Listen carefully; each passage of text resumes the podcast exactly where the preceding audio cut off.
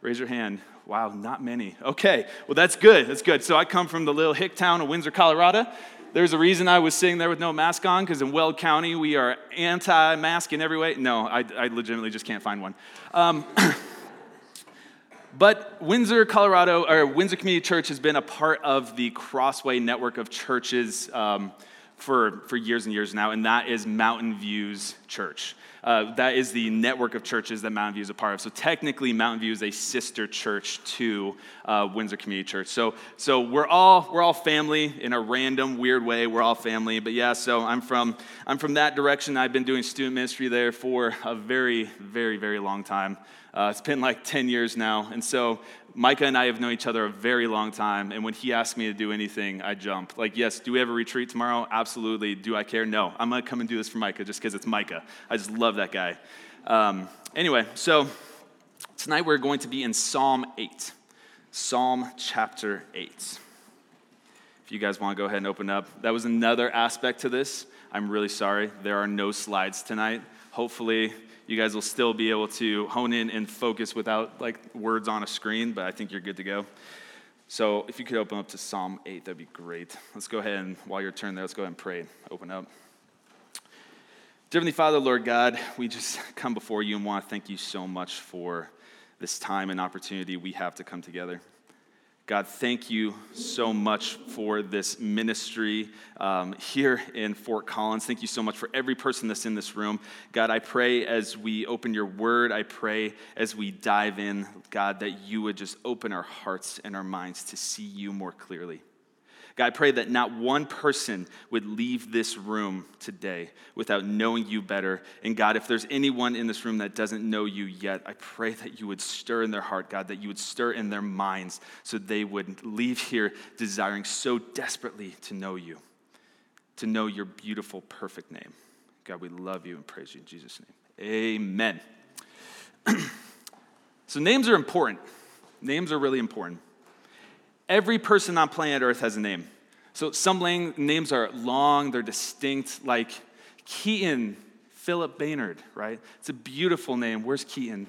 Oh, there he is. Beautiful, right? Round of applause for Keaton just for having that name. Yes, yes, right, I know. And then other names are shorter and more simplistic, like Paul Baynard. So, round of applause for Paul for having a shorter, less distinct name. Yes, yes, thank you. But at the end of the day, each, indiv- each individual person is unique. Everyone is unique.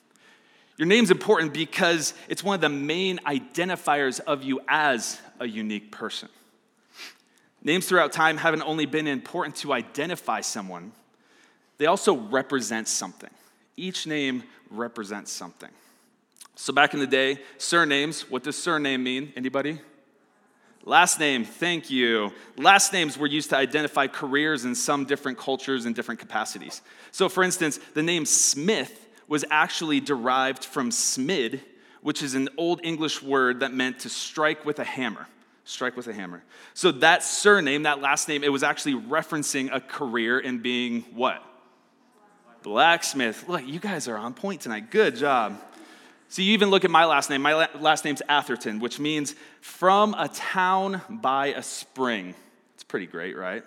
My relatives were known because they lived in a little town by a spring. I, that is so creative. They really took time on that one there. My point with all of this is that names are important. Names are important. They're not just unique identifiers of you as a person, but they also mean a great deal. We talked about my last name being Atherton. So some of you might not know this. Real quick, raise of hands, how many of you have seen me before previously? Claire, raise your hand. Okay. Cool. So some of you, that's good. That's good. So a lot of you are not going to know this. Um, Atherton is not my original last name. So, up until four years ago, my name was actually Stephen Thomas McKenzie. Stephen Thomas McKenzie. Stephen uh, is for the first martyr in Scripture. Thomas is for my biological dad's first name. And then McKenzie is my biological dad's last name.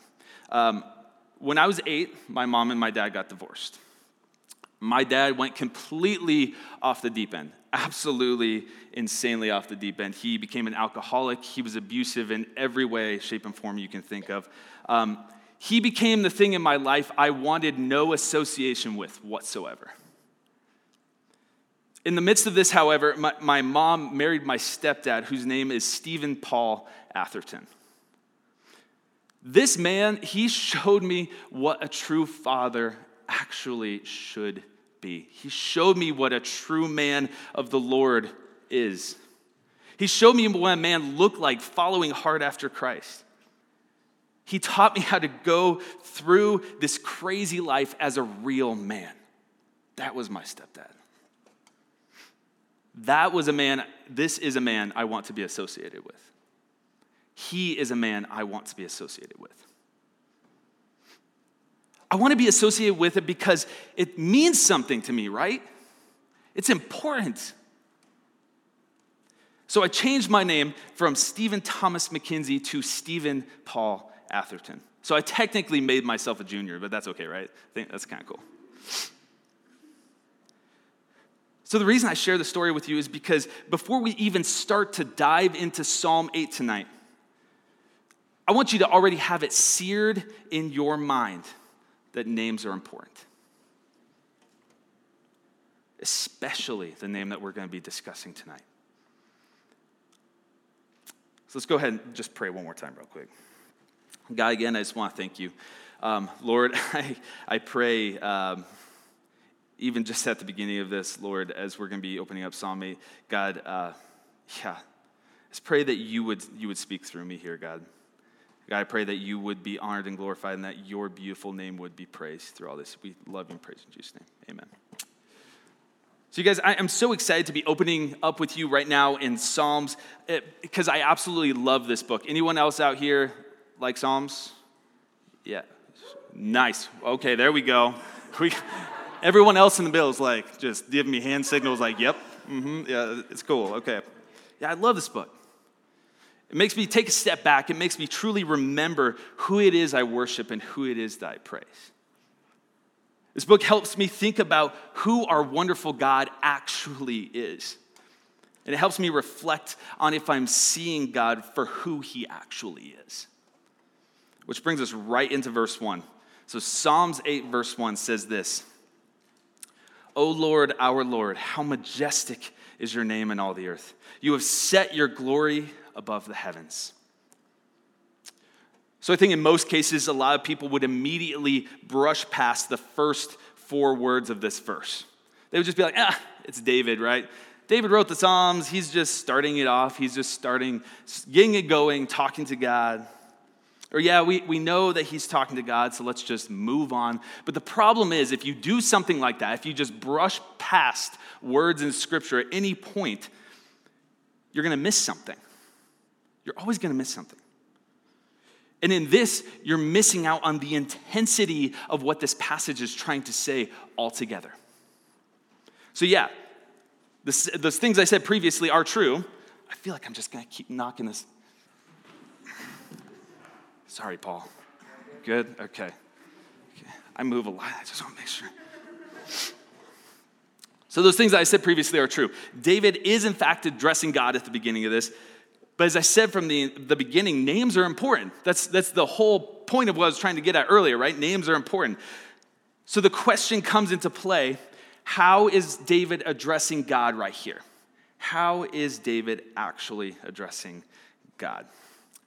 Which brings us to the first Lord. So in that passage, O Lord, our Lord, the very first Lord, the most important word, this word right here, that one little word, is not the most important word just in the psalm, but in Scripture completely. I would submit that to you, that one word. In the Hebrew, this word Lord, capital L O R D, is Jehovah. Is actually Jehovah, it's Yahweh, it is the personal name of God. So, this Lord is the personal name of God. It's the name above all names. This is the name that has authority over all things, all time, all places. This is the name that creation bows down to, and this is the name that not only created, but saves and restores and creates. I, I, I, I don't know how much more you could put into that, right? It's beautiful just from that one word. You see so much. Exodus 3:14. Um, I don't know if you guys want to flip there real quick. I'll give you like 3.2 seconds to flip there if you want to. Exodus is the second book of the Bible. It goes Genesis, then Exodus. Cool. Yeah. Just thank you. Yeah. I appreciate that, Keaton. Exodus 3:14 says this. God said to Moses, I am who I am. And he said, Say this to the people of Israel I am has sent me to you. God also said to Moses, Say this to the people of Israel The Lord, the God of your fathers, the God of Abraham, the God of Isaac, and the God of Jacob has sent me to you. This is my name forever, and thus I am to be remembered throughout all generations. Okay? When God says, I am here, he's actually using his personal name. This is that personal name he was talking about in the Psalms. That Lord, that is this I am. This is really important. That is that I am. This is his name that he's talking about that's forever, that's throughout all time. But this name, it goes deeper. We just have to go a little further into it. John 8 58 says this Your father Abraham rejoiced that he would see my day. This is Jesus talking, by the way. He saw it and was glad. So the Jews said to him, You are not yet 50 years old, and have you seen Abraham? Now, really pay attention to this, you guys. Jesus said to them, Truly, truly, I say to you, before Abraham was, I am. It's Jesus talking. Before Abraham was, I am. So they picked up stones to throw at him, but Jesus hid himself and went out of the temple. Jesus says, Before Abraham was, I am. Does that sound familiar at all from what we just read in Exodus? A lot of people, I know so many Christians, I know so many people that disconnect Jesus and God, that disconnect who he actually is. If anyone ever wants to argue the reality that Jesus is in fact God Almighty, you can start by trying to explain this right here in Scripture. This, this passage is Jesus explicitly saying he is the one true God by calling himself the I am. He was saying he is Yahweh, he is Jehovah, he is God. So, so we not only so we see this not only in the Old Testament, but we see it in the New Testament as, as well, right? We see this name above all names. And from this name, we can see the rest of the story being unfolded from beginning to end. Now that we've established not only the importance of names, but specifically the name above all names being used as the first word in Psalms, I think it's time that we dig even deeper before we continue. Is that okay? Is that fine? Before we get past the first word? Okay, I'm just making sure. I want you all to open up to John 1 1 through 5.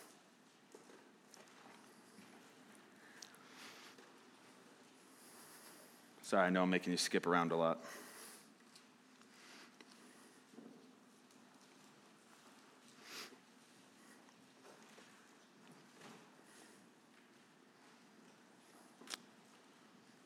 So I love this passage in John because it takes everything that we just talked about. We talk about who God is. We look at the psalm, what that said. We saw what Exodus said. Then we continued on in the other passage in John his name, his, his majesty, his perfection. It takes all of this, this passage we're about to read, and spins it in a way that it's, it's mind blowing if you haven't seen it before. This is also talking about Jesus right here. It says, In the beginning was the Word. So Jesus is the Word. And the Word was with God, and the Word was God. He was in the beginning with God. All things were made through Him. Let's talk about Jesus. All things were made through him. And without him, not anything made was made. In him was life, and the life of light of men. The light shines in the darkness, and the darkness has not overcome it. There's a whole lot of theology, like just like piled up in a couple verses right here. Like I said, this passage is talking directly about Jesus. This Jesus who shared with those Pharisees that he is God, that he is the I am. So, the function of Jesus, the I am, the Word created all things. It was through him and for him. I know, again, I know that was a lot for, for literally the first part of it. You guys are probably like, oh my gosh, we're going to be here for like six hours. This guy won't shut up. No, trust me, we're going to keep going. But that was, in, it's really important as we do this to understand that main point. We have to fully understand this name being talked about. Otherwise, it loses the point of it all. So now we can go ahead and keep going. Um, let's go ahead and look at. Okay, oh Lord, our Lord. Let's go back to that psalm, Psalm 8. It says, O Lord, our Lord, how majestic is your name in all the earth. You have set your glory above the heavens. So the next word is Lord. Okay, we're going to dig into this one word now. Oh, you guys are so excited. All right, just kidding. But this word Lord is actually different. This is why you have to really dig in because each word can be different within the original translation. So this word Lord is different. The first one, as we saw, was Jehovah, the name above all. The Lord, this Lord is actually translated as sovereign Lord. Sovereign. So possessing supreme or ultimate power over everything. So basically, David right here is saying Jehovah, God, name above all names, supreme, ultimate leader of all. That is the title he is giving God right here. That's a pretty good title, wouldn't you say? I feel like that's a pretty good title.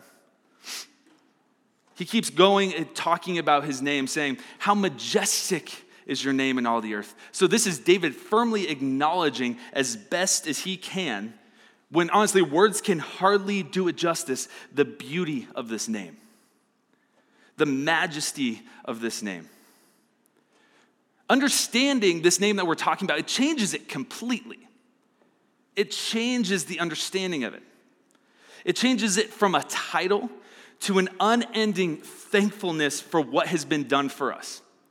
It goes from being just one piece, one little piece of literature, one, one, a couple words, to this in the entirety of Scripture unfolding before our eyes.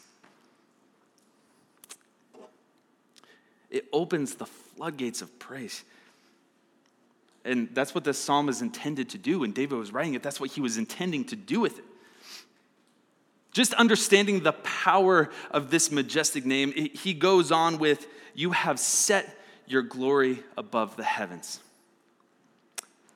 So only the one true God could do this, right? Only the one true God could do this. His magnificence is above all things. Nothing can outstretch him, nothing can outreach his glory. So, the dictionary definition of glory is magnificence or great beauty, which I think it puts it all together perfectly. Magnificence or great beauty. He has put his beauty and his magnificence above all, above the heavens, above absolutely everything. In my mind, that's such an incredible thought. What an incredible thing to think about. So, as we keep going through the psalm, I, I want you to notice the yous and the yours. A little bit English in here. The yous and the yours being used as each one points directly back to this name that we've been talking about the yous and the yours.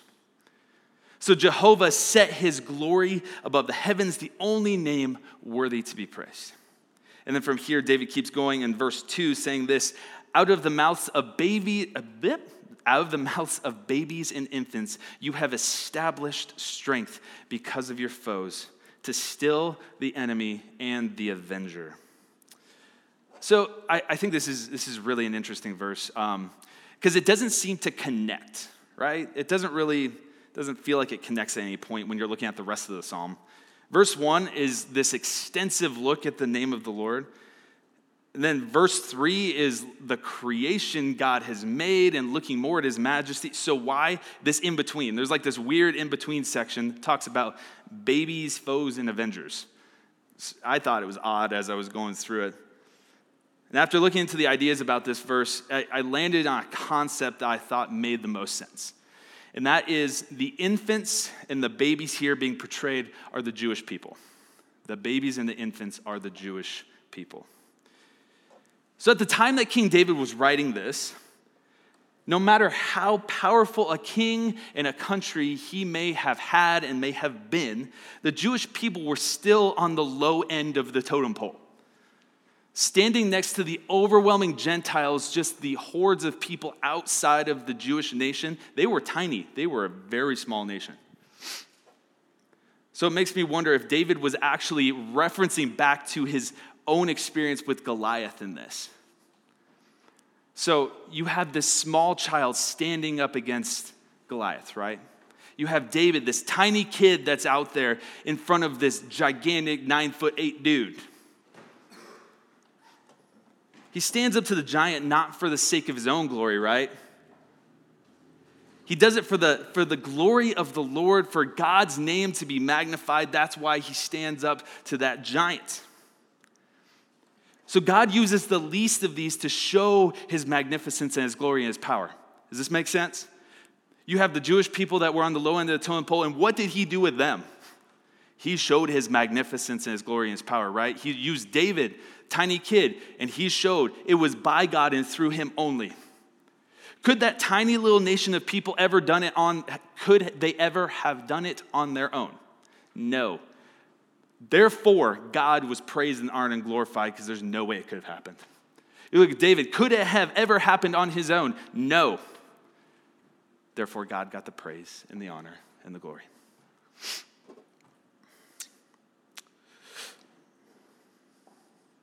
We see right here in this verse the you have and the your in this verse, showing in a dramatic way that it is by him and through him. 1 Corinthians 1:27 says this, "But God chose what is foolish in the world to shame the wise. God chose what is weak in the world to shame the strong." So God chose the small, foolish things, the weak little babies of the world for the sake of his glory. He's the one to be praised, right? That's the, that's the context of everything we're, that we're talking about tonight is, is him and his name and his glory and his name that should be praised. He is the one. He's the powerful one. So when the victory happens, the only explanation is to cry out to the one true name of God in worship and celebration. Yeah, I, I, this isn't in any of my notes or anything, but I was just thinking about this. How often do we do the opposite of that? When something good happens in our life, when there's a victory in our life, that we point to ourselves, we point to the small, insignificant thing versus pointing to the one who gives us the breath in our lungs. Versus pointing to the one who has loved us and done everything for us and giving everything up for us, we, we typically point to ourselves. And that's what I love this, this verse and this passage because it points us in every way, shape, and form back to God in our shortcomings and in our failures, He's there. And He loves us and He desires to be in a relationship with us, even though He has the name above all names. We deserve nothing. He deserves everything, and He still wants to be in that relationship with us. It's, it's mind blowing when you think about it. David transitions from this idea that we were just talking about into the next couple verses where he says, verse number three, when I look at your heavens, the work of your fingers, the moon, the stars which you have set in place, what is man that you are mindful of him? And the Son of Man that you care for him? So the, the description being used here, it's, it, I'm to use the phrase again. It's probably getting old, but it's mind blowing. I don't really, anyone else have a better phrase than that? I'm just going to use it. It's fine. I feel like it's, it's mind blowing. David's looking at the stars. He's looking up at the magnificence of the sky. He's looking at the creation all around him, how massive it is, how beautiful it is. And he adds the work of your fingers, making sure it's known how much bigger God is than we are. Like that, everything you see, he made that with his fingers. That's how massive and beautiful he is. Everything that we see, everything around us was created by that one true name, by Yahweh God. So we see this massive, incomprehensible God We look at the beauty all around us, all that's been made, and then the question is asked What is man that you are mindful of him? Look around, everybody. I mean, we're in Fort Collins, Colorado. This is beautiful country around here. I'm from Arizona. That is not beautiful country. You go outside and go, yeah, guy, I know you made this, but come on, like, really? Eh, no. But here in Colorado, it's be- there's beauty everywhere. You see it when you walk out the door, no matter where you're at. I think our normal, everyday routine in the culture that we live in, it can be hard to take a step back and truly see the Creator and the creation around us. I think it can be hard. But when you get in the mountains, how many of you have done a backcountry trip? Raise your hand if you've done backcountry. Wow, do more backcountry trips, guys. So good. Um, not to plug backcountry or anything, but it's great. Do it. when you do a backcountry trip, when you go bear hunting by yourself in the middle of nowhere, done it, don't recommend it. When you're in a place that creation is staring you back in the face, it forces a perspective shift. It forces a perspective shift. When you see how small you are in, to, in comparison to those mountains, when you see that roaring river and you realize it could swallow you up in one gulp, when you're face to face with the edge of a cliff and you know that one step, one wrong selfie on the side of that mountain, and you're done. When you look around and see how microscopic you are in the grand scheme, the question comes back What is man that you, Yahweh, God, are mindful of him? Who are we? Truly, like, who are we in comparison to that? Compared to you, God, this beautiful name we're talking about, it feels like we're worthless. It feels like we're nothing. It feels like we're ants just wandering around compared to that glory. But then it goes into this. It goes into verse 5. It says this Yet you have made him a little lower than the heavenly beings and crowned him with glory and honor. This honestly doesn't make sense to me. It truly doesn't make sense. He, he made us just a little lower than the heavenly beings. I mean, when you think grand scheme of everything that we've been talking about and you think of like the angelic beings and you think of heaven and you go, wow, I mean, like even think about that. And it says that it made us just a little lower than that. Those creatures in God's heavenly courts that get to be in his presence 24 7. But then it says, and it crown, he crowns us with glory and honor. Doesn't make sense. Again, we see the you have here. The creator of all creation has crowned us with glory and honor. Then the question comes why? Why? Anyone in, in this room perfect? Anybody? Oh, really? Oh, man. Really thought I was going to. One of these days, I'm going to ask that question. Someone's going to raise their hand, and we can just we can call it a day, right? Look at creation. Look at how small we are. God, why do you even care about us? We are messed up, broken, sinful beings. Every single one of us is. But He still crowns us with glory and honor. It doesn't stop there, though. It says in verse, starting verse 6 You have given him dominion over the works of your hands, you have put all things under his feet all sheep and oxen, and also the beasts of the field, the birds of the heavens, and the fish of the sea, whatever passes along the paths, paths of the seas. You have given him dominion. You have put all things under his feet. We are crowned by him. We are kingly representatives of him on this earth. Not only has he crowned us, not only does he love us, not only has he done everything for us, he, he's made us stewards of his creation. I feel like that's something that gets lost pretty often. Like, honestly, before going through this, you don't think about that. That God has placed creation under our feet to take care of. The stuff around us, like, God's like, okay, here you go, have fun.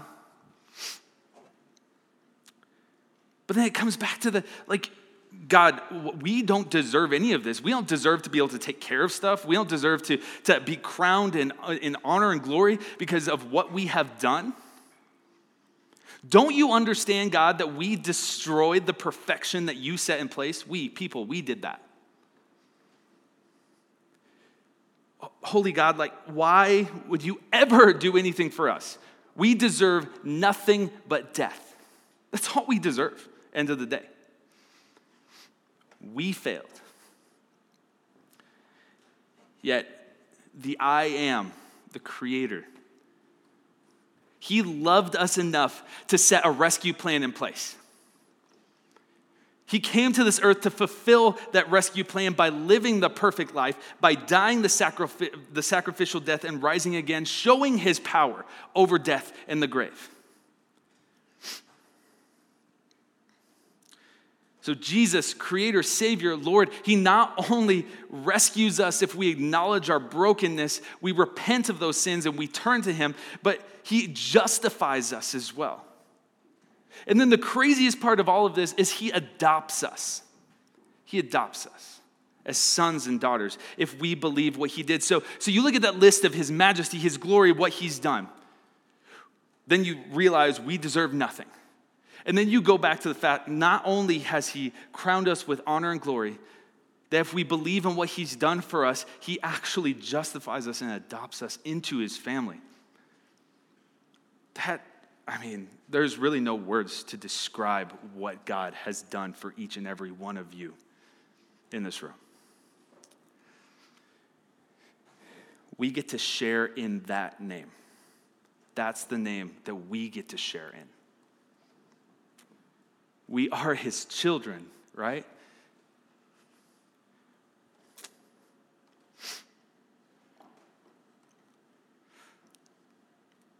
I think it's so interesting to think about that.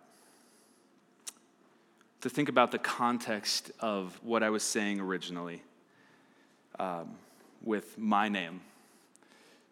To go back to where I was at previously with my old broken name, with Stephen Thomas McKenzie, I, I was in a broken pit of despair. With everything going on with my dad, I didn't know how to make it out of the other end of it. But then, by God's grace, with my stepdad stepping into the picture, I was able to take on a new name. I was able to take on a new name that was that I wanted to represent with every fiber of my being. I wanted to go out and share that new name with others and tell other people about what has happened in my life. Like you guys, I was broken and I was lost over here and I had this crazy guy for a dad. And then like lo and behold like look at this guy and like look what he did for me. That is what happened in my life and that is exactly what we should be doing in our lives if we have accepted jesus as our lord and savior. All that we have talked about tonight is his name his beautiful perfect name and he wants us to have his name. He wants us to be his children and to, and to go out and tell the world about who he is. He wants us to go out and tell people about what He's done for us, and, and that even though we are broken and messed up, there's a way out. There's a way out. There's a uh, well known, I talk about this all the time in, um, in student ministry at uh, Windsor. There's a well known atheist, and I forget his name every single time that I talk about it where he was talking about Christians, and, and this is an atheist, right? Doesn't believe in God. And he was talking about Christians and how if a Christian is not willing to go to him and share the good news of Jesus with him, how much must that person hate him? I was like, wow, that's profound.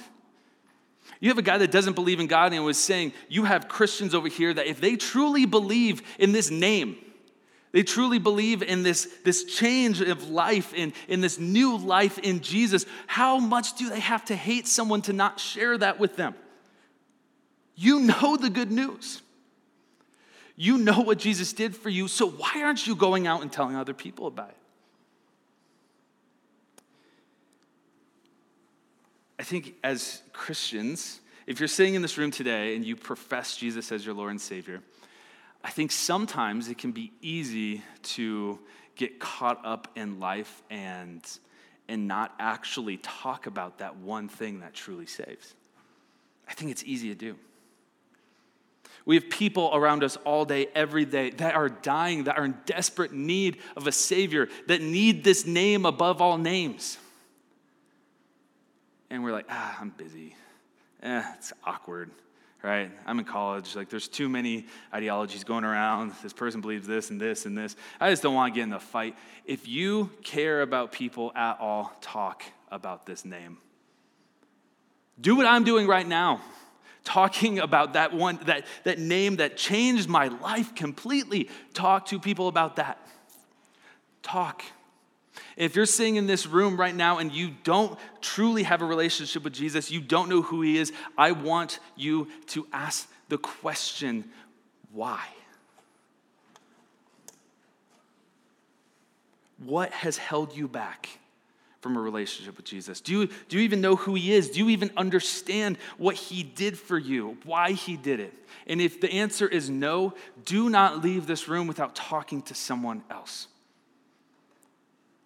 Do not leave here without talking to someone if you do not have a, a true relationship with Jesus. That is the most important thing that we could ever talk about. We're talking about the creator, the one who made us, the one whose name is above all names. We're talking about this Jesus who lived and died and rose again for you, that is the true creator, the true I am, the one that saves. The most important word in Scripture is the most important thing we could ever talk about, ever. Let's pray. God, again, thank you for this time. God, thank you for just your word and just being able to uh, see the Old Testament, the New Testament come to life. That God, your word is active, it's living, it's breathing. God, that we uh, can see you from beginning to end, that we can walk out these doors and see you, that we can go anywhere in our lives and we can see that name above all names. God, your true holy name. God, I pray that we, that you would just open eyes, open hearts, open minds. Lord God, change lives today. God, I pray if, for those of us that are sitting in this room that do have a relationship with you, God, I pray that you would reignite a spark, that you would relight that fire under us to go and share that good news of you, our Father that saved us, that rescued us, that pulled us out. And God, I pray if there's anyone in here that doesn't know you, God, that you would show them how desperately you desire relationship with them, that you so desperately want them in your family to be your children so they too can know what a loving father is and that they can also go out and tell others about this. God, we love you and praise you in Jesus' name.